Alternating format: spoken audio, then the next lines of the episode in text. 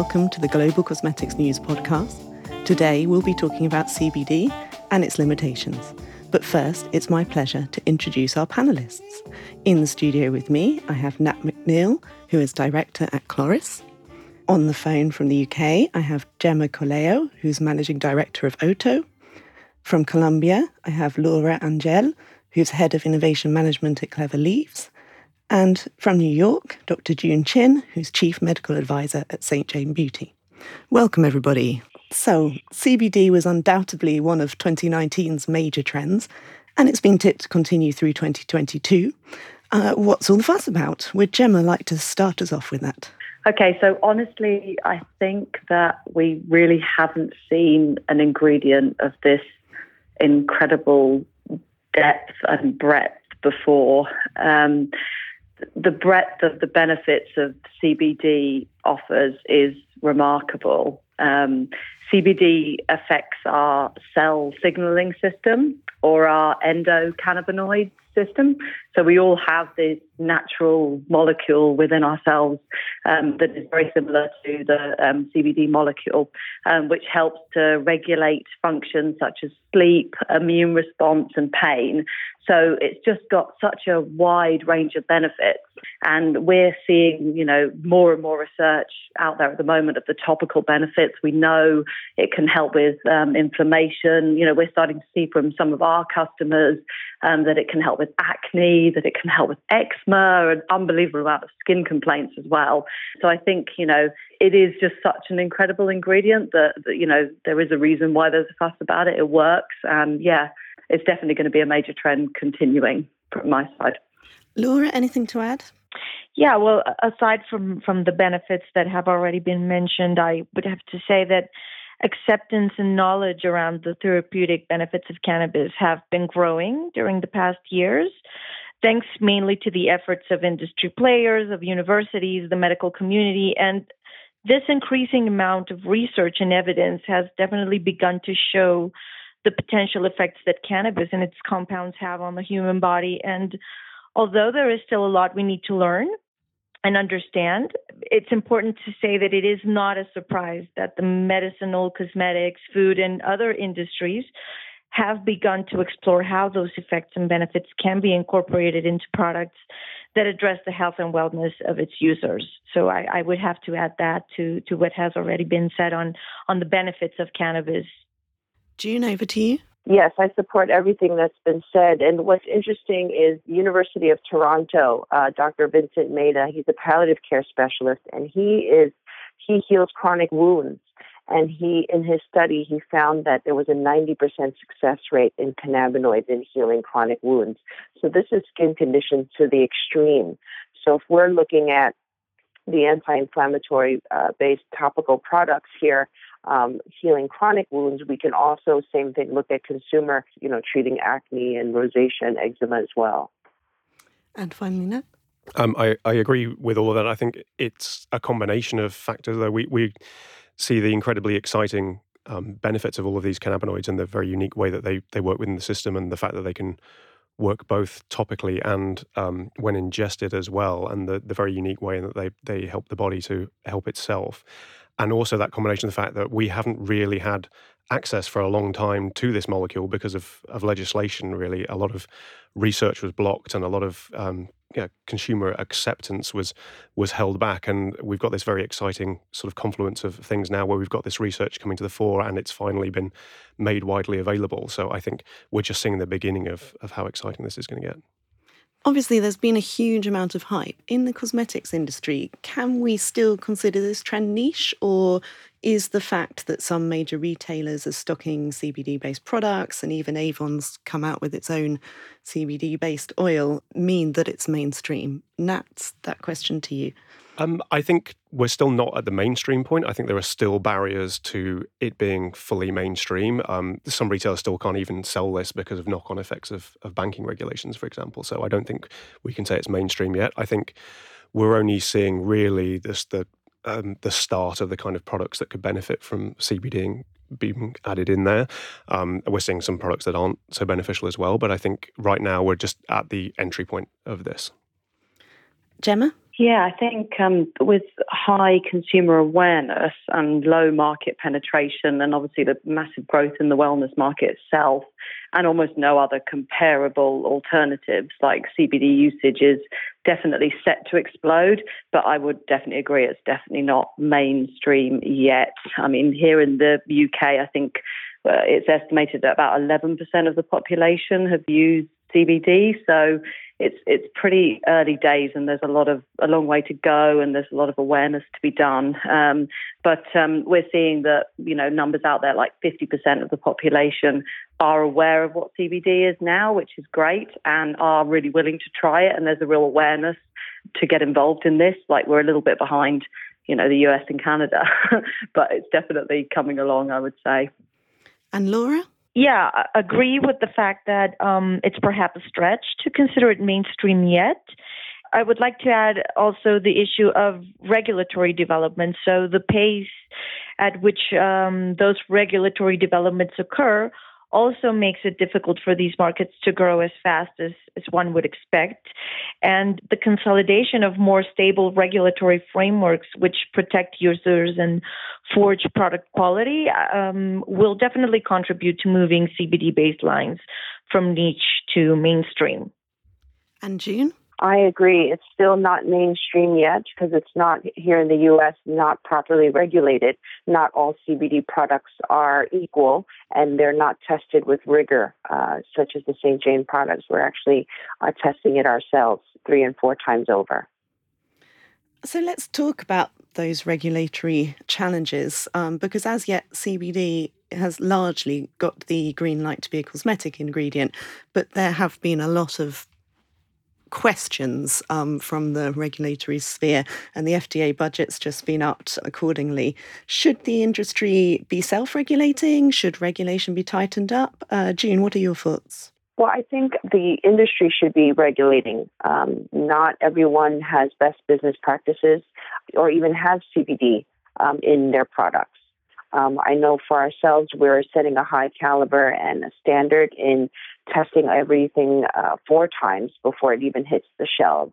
But not everyone has the budget or the business ethics to do so. And that? Yeah, I think it needs to be a combination. I think the, the best uh, brands out there will be self-regulating, and I think that ultimately that quality is what will ensure that they they sustain, and that I think consumers are becoming increasingly aware of that. I think we undoubtedly need better regulation on a on a global basis. I think we're already starting to see that in the UK and the EU, and that that sort of firming up, and that's only going to be beneficial for the market. I think the more regulations we get in place, that won't be a concern for those brands that are building from a quality base anyway, but that will really help open up the retail market and build consumer confidence. Gemma, do you want to add to that? I'd agree. I mean, there's not the the regulations aren't there sadly yet. Um, hopefully, they're coming. I think it's really important for brands to set really high standards, you know, exactly like um, St. Jane do. And we do at Oto, you know, constant testing and rigor around uh, all of our products is absolutely essential. But yeah, we, we need strong regulations because we need consumers to be protected. We need investment to come into the industry, and, and ultimately, we need that to help the industry grow. It's really important. And Laura?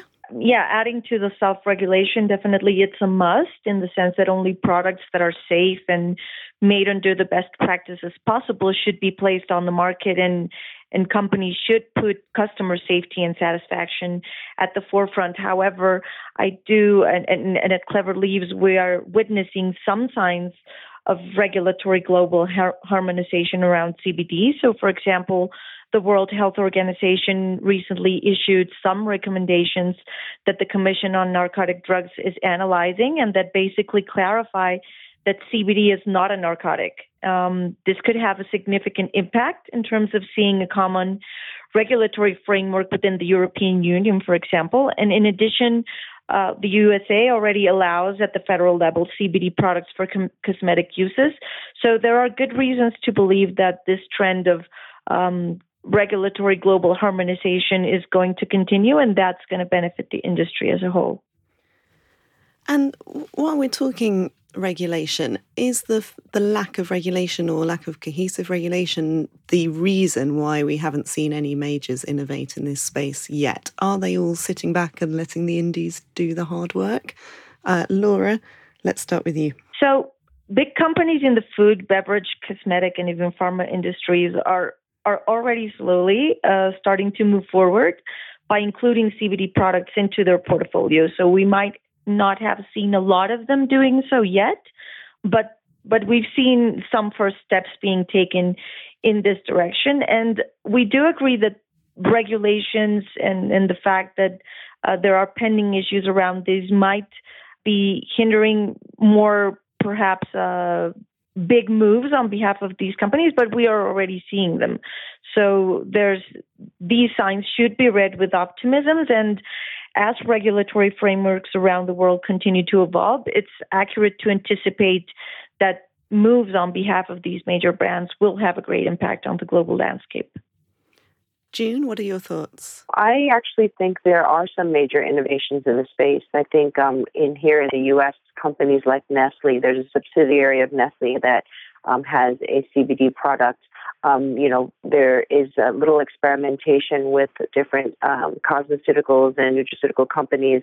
We're just not hearing it um, in PR yet.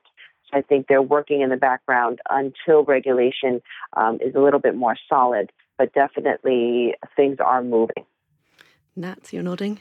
Yes, I think um, undoubtedly regulation has held things back. I think we are seeing innovation at, at all levels. I think the reason that that indie brands like like Kloris or like St Jane and Oto are um, driving that innovation right now is because um, we can do that on a scale that um, doesn't make sense for the big brands right now. So, regulation means, for example, that you can't have complete nationwide distribution in, in all retailers with this. It's quite unique product in that way, in that um, not all retailers, even in the UK, can actually um, sell cannabis based products and bank the money from that, depending on who their credit card acquirers are, for example. And that's a challenge that I think for a lot of big brands just right now doesn't make sense. They're better off um, doing the R and D, sitting on it, and waiting for the the rest of the market to evolve and the legislation to be there that would make the rollout make sense.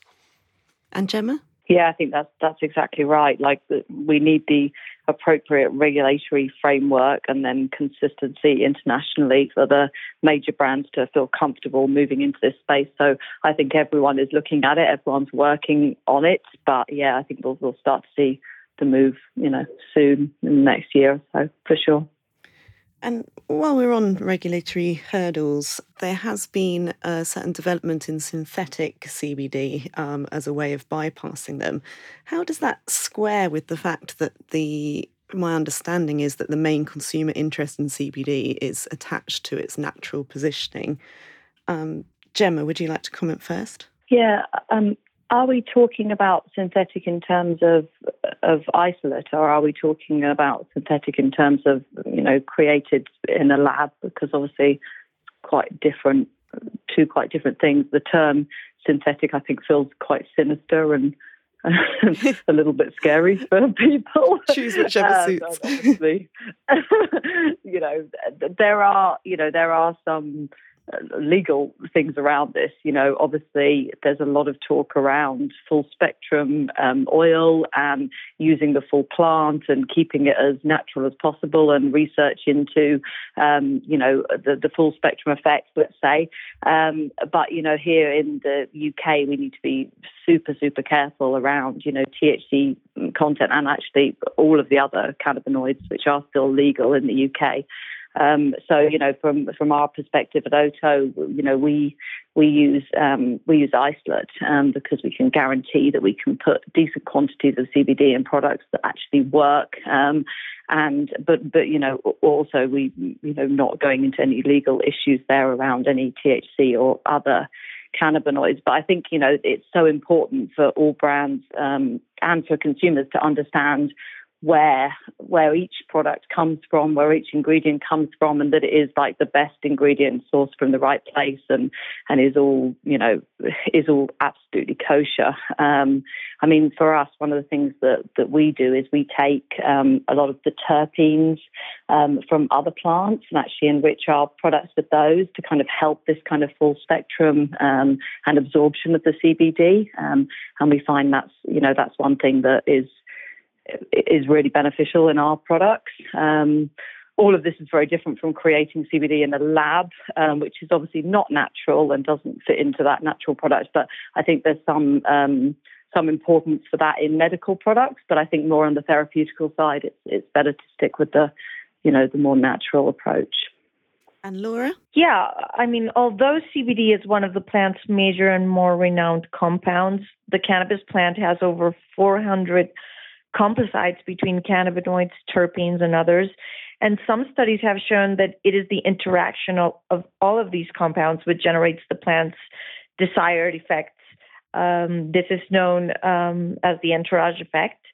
So, however, even though it, it is recognized, we see that only further research will provide the evidence to answer these questions with more precision than what we can do so today.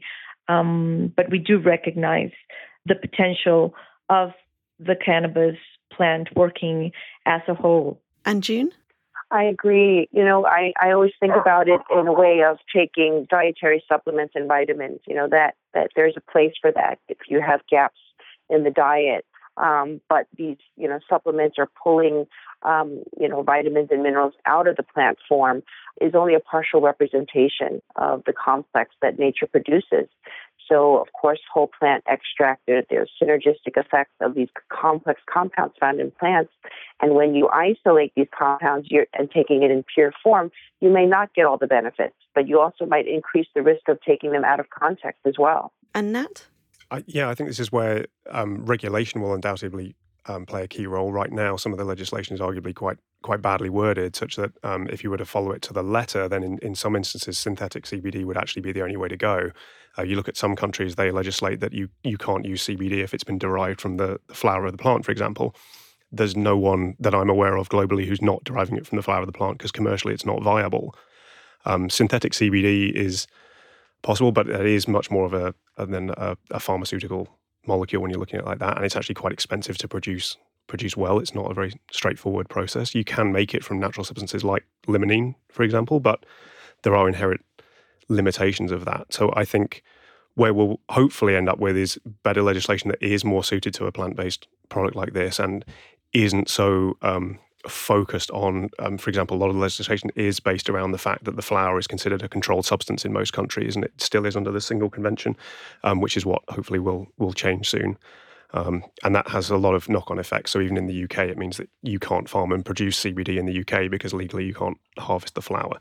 So, I think we need um, regulation and legislation to catch up to actually um, help this and drive it forward.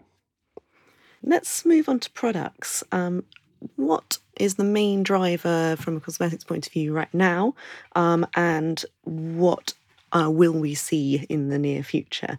Um, Euromonitor, for example, says that therapeutic and dermo skincare are the main uh, product categories. Uh, Nat, why don't you start us off with that? Yes, certainly we're seeing the the therapeutic qualities of it in terms of its anti-inflammatory effects and things like that are really um, they're sort of key elements of it. Um, particularly like the the topical application of it for those kind of things is um, phenomenal. Um, so I think as the research develops further into that, and we look at other ways of delivering that with other sort of synergistic um, materials, that's really what's going to drive things forward. Um, certainly, a lot of our topical products, we're seeing inflammation and that side of it being the, the kind of key driver of, of uptake right now. And Gemma? Yeah, I think I, I definitely agree with that. You know, what we're seeing from our research is that people, you know, they do want that therapeutic benefit. You know, consumers are much more savvy now. You know, they really want to move back to sort of more natural products. And CBD that really bridges that kind of it actually works. It really does have a, a, therapeutic benefit, but it is also you know completely natural, which is amazing. I mean, what we're finding is that our consumers are coming back to us and saying, you know, oh my God, we've found that it's amazing for rosacea, or we found that this has cured my eczema. And I think you know the this is where people or acne, you know, amazing. Um, th- this is this is where people really want to see their skincare working really hard for them um, in a natural way. That's definitely what we're seeing. And Laura. So um, yeah, adhering to the to the consensus of, of the rest of the panel, um, we believe that given the origins of the recent interest on cannabis and CBD, um, we also agree with Euromonitor in the sense that the plant has become well known for its therapeutic effects. So the plant's anti-inflammatory and irritation-reducing properties do make it a promising ingredient for skincare products as well. And Dr. June? Yes, I agree. And, and also, I think, um, you know, looking at the anti inflammatory uh, process is beneficial, but it balances the skin microbiome. So we're really, we can look at things through, you know, microorganism, bacteria, you know, viruses, again, in, in treating wound healing, but looking at issues such as cystic acne, um, rosacea, you know, really deep inflammatory conditions of the skin um, that does not, and or the skin that is not able to balance its own microbiome. And what about um, how the therapeutic benefits can translate to other product categories? So, hair care, for example, has it got application there? Um, what will we be seeing next? Nora, over to you. So, we have not explored this um, product category yet and have not really accessed any revealing evidence on the effects of CBD or cannabis for hair care. For now, skincare and uh, therapeutic products will keep us busy for a while there's still a lot we need to understand in terms of the actual benefits of incorporating CBD into these types of cosmetic products, and a long way to go in terms of developing the technologies that will allow the best levels of absorption for them to actually deliver the desired effect. So, for us, it's important to remember that cosmetics products are, you know, one of the various potential applications of CBD, um, and that we need to dig deeper into the medical and scientific dimensions of cannabis uses and applications so that we can really hen- render those highest impacts in terms of health and wellness. June, what do you think? Well, our skin has its own endocannabinoid system. And if there's an imbalance in the skin's uh, endocannabinoid system, patients can develop, you know, the skin conditions that we've mentioned, but also hair growth disorders. So I think this is a very exciting time, and, and I'm looking forward to the research uh, with how the cannabinoids can play into hair growth disorders as well. Nat? Uh, yeah, I think this has to be driven from a research perspective. So, um, we need to see the evidence of how this can work to to apply it to different products yet. I think we need to resist, for just from an industry perspective, throwing CBD into any old product on the hope that that will increase sales. It needs to come from a place of, of credibility. Right now, we don't have the published research there for things like hair care. Hopefully, we'll see things um, coming out soon. And uh, Gemma? Yeah, I think that that's covered it really. I'm I'm not sure that the research is quite there yet, but it would be really exciting if there is something in that space. I think certainly we try and focus on the things that we've you know we've got enough research to feel we can definitely make an effect first. Um, but yeah, it'd be very exciting to see if there's if there's some evidence in this area going forwards. And talking about research, I mean, there are a huge amount of claims going on for CBD to the extent that the ingredient is pretty much straddling beauty and healthcare at the moment. I mean, I've seen in the process of my research claims that it can alleviate symptoms of anxiety, aid sleep, um, cure acne, help with rosacea, etc., etc. Um, what is the positioning here? Are we? Is it beauty? Is it wellness? Is it healthcare? Is it a mixture of all of those? June, the floor's yours.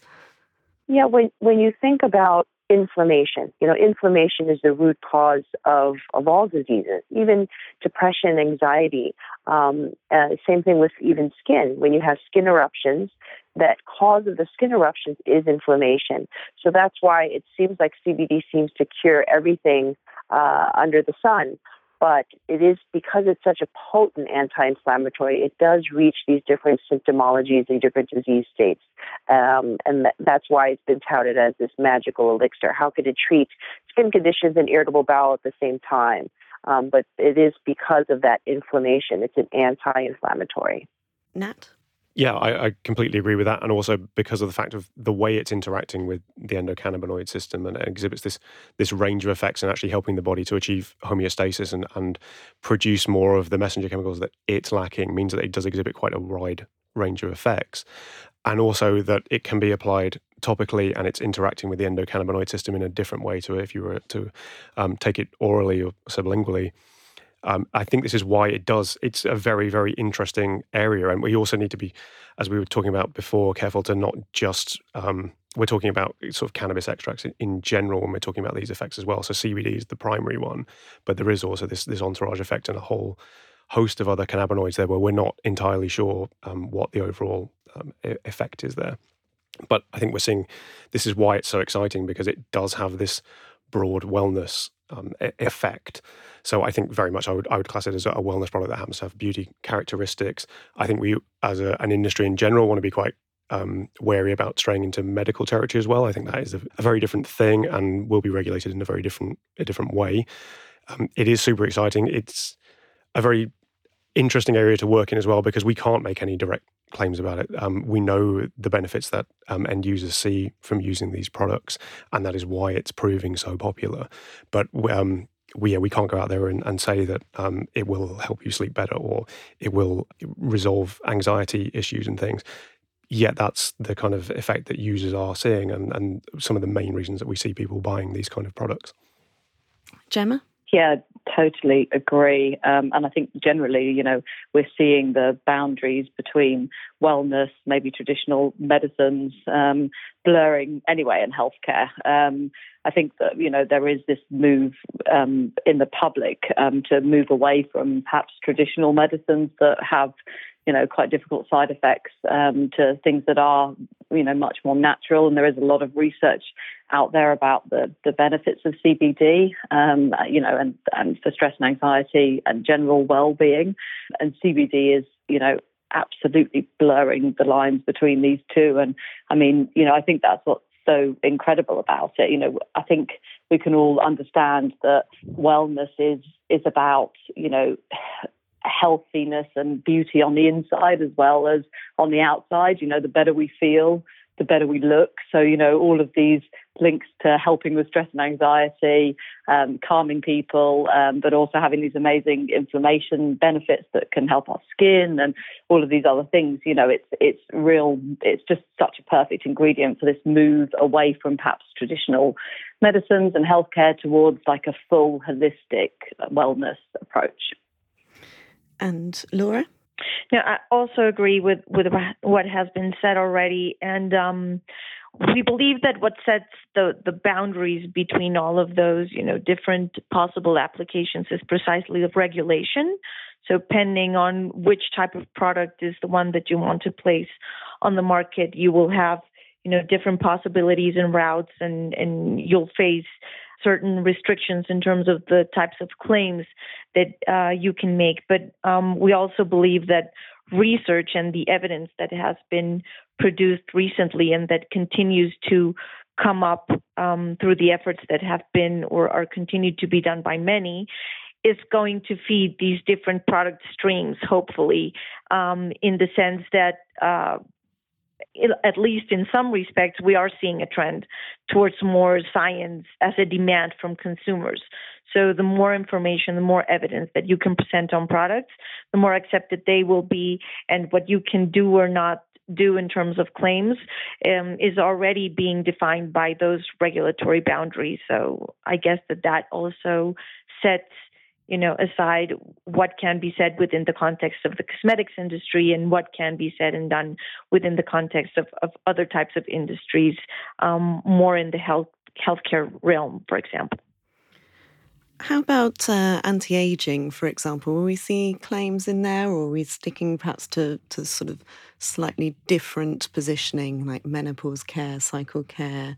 June, what do you think? So for for uh, anti-aging for the skin, and as it as with other botanicals, you know, stress, you have UV exposure, um, even chronic disease and smoking and hormones all affect anti-aging. And what's interesting is that CBD has shown to reduce um, appearance of fine lines, wrinkles, and discoloration. And it because it promotes wound healing and the appearance of scarring, we can look at this as a segue into the biology of aging skin. Laura? Well, uh, we're still very much uh, adhering to the evidence and uh, towards you know where where the research is is showing these potential effects in anti-aging so far is not something that we have thoroughly explored. So really looking forward for now to seeing um, you know what the tests and the studies begin to show in this direction. And Gemma? Yeah, I think uh, uh, again I would agree with that. You know, we definitely are hearing from consumers that this is something they think is happening, um, but you know we're waiting for for more research to catch up with that to really understand. You know whether it's more of an entourage effect from all of the other benefits that you get that then make you feel younger or look younger, or you know what the actual science is behind that. But yeah, very exciting to see that come out soon. And that. Yeah, I think it well, again, we need the research to back that up as a, a claim for it, it as an individual compound, but also I think it as part of a routine with other ingredients that that will work synergistically with it. Um, I think we're going to see some very exciting developments there. But again, to make any specific claims, we still that that research needs to be there, and uh, I think we're going to start to see more and more of that come out over the, the coming months and years now. Let's move to the money. Um, has the stratospheric growth that's predicted for this market materialised? Is, for example, the acquisition of This Works by Canopy or the rise of St. Jane Beauty indeed to Sephora bestseller status? Congratulations, June. Um, a glimpse of the future. Gemma, do you want to start us off? Yeah, I think the the, the growth will happen, and that's because you know the uh, you know, there's a real need there, and CBD works. Um, consumers are increasingly ready and willing to try it. And you know, with the, these mainstream brands moving in to the space and more institutional investment, it will definitely happen. Um, we just need a little bit more regulatory clarity. I think we're not quite there yet, but it's definitely starting to, you know, to to have the right go in the right direction. Um, yeah, soon. Brace yourself. June, what's your perspective? I agree. You know, there's this generation of shoppers who are motivated by design driven lifestyle brands. And, and these are really new connected consumers. They're very educated, right? Tied, tied to the social media, which they use to influence their consumption decisions uh, and their purchase, you know, purchasing their products. Um, and these consumers, you know, they want to proactively take control of their health and wellness.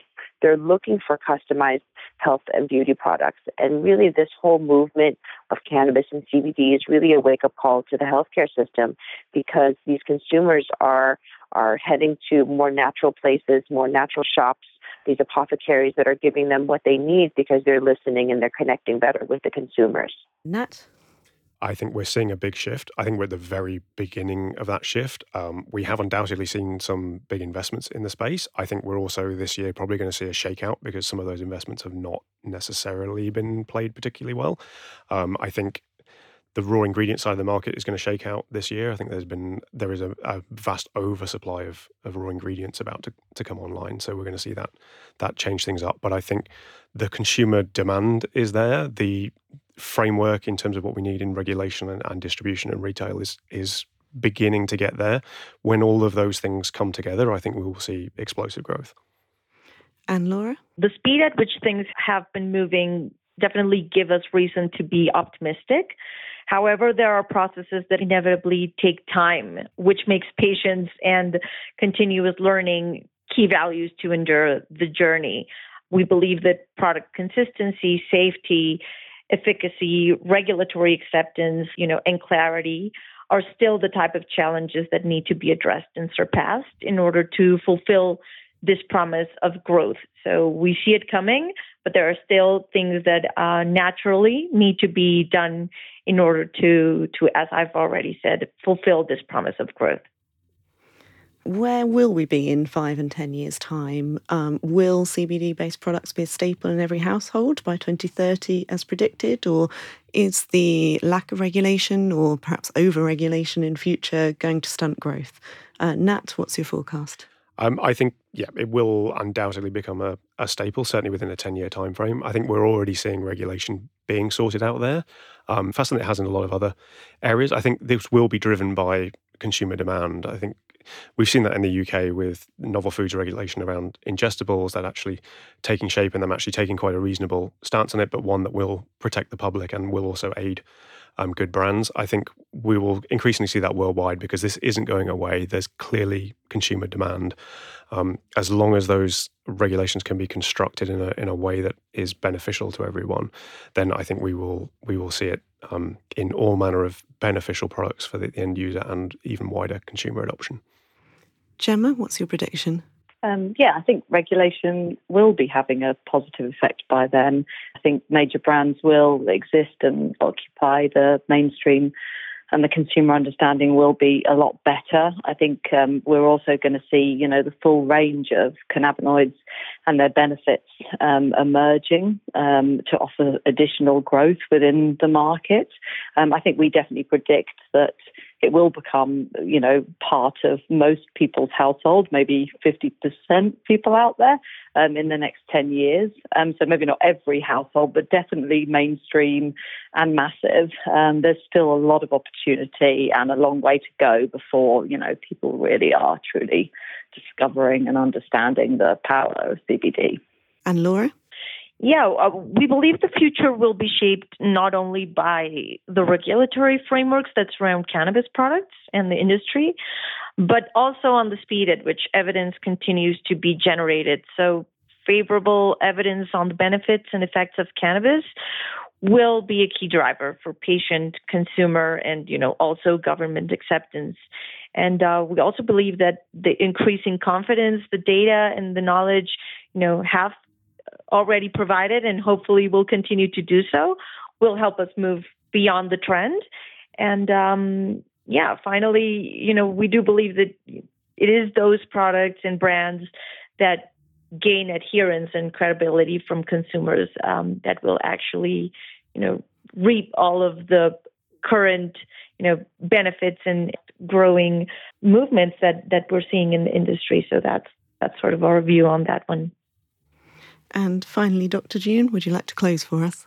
Sure, I agree with everything that's said. It's wonderful. It really is reframing our thinking about medicine and healthcare in the future and preventative medicine. I think CBD is here to stay, cannabinoids are here to stay, and it'll be used as preventative for health and wellness like vitamin C. Fabulous. Thank you, everybody. I would like to thank you for taking part today. Thank you, Nat, Gemma, Laura, and June.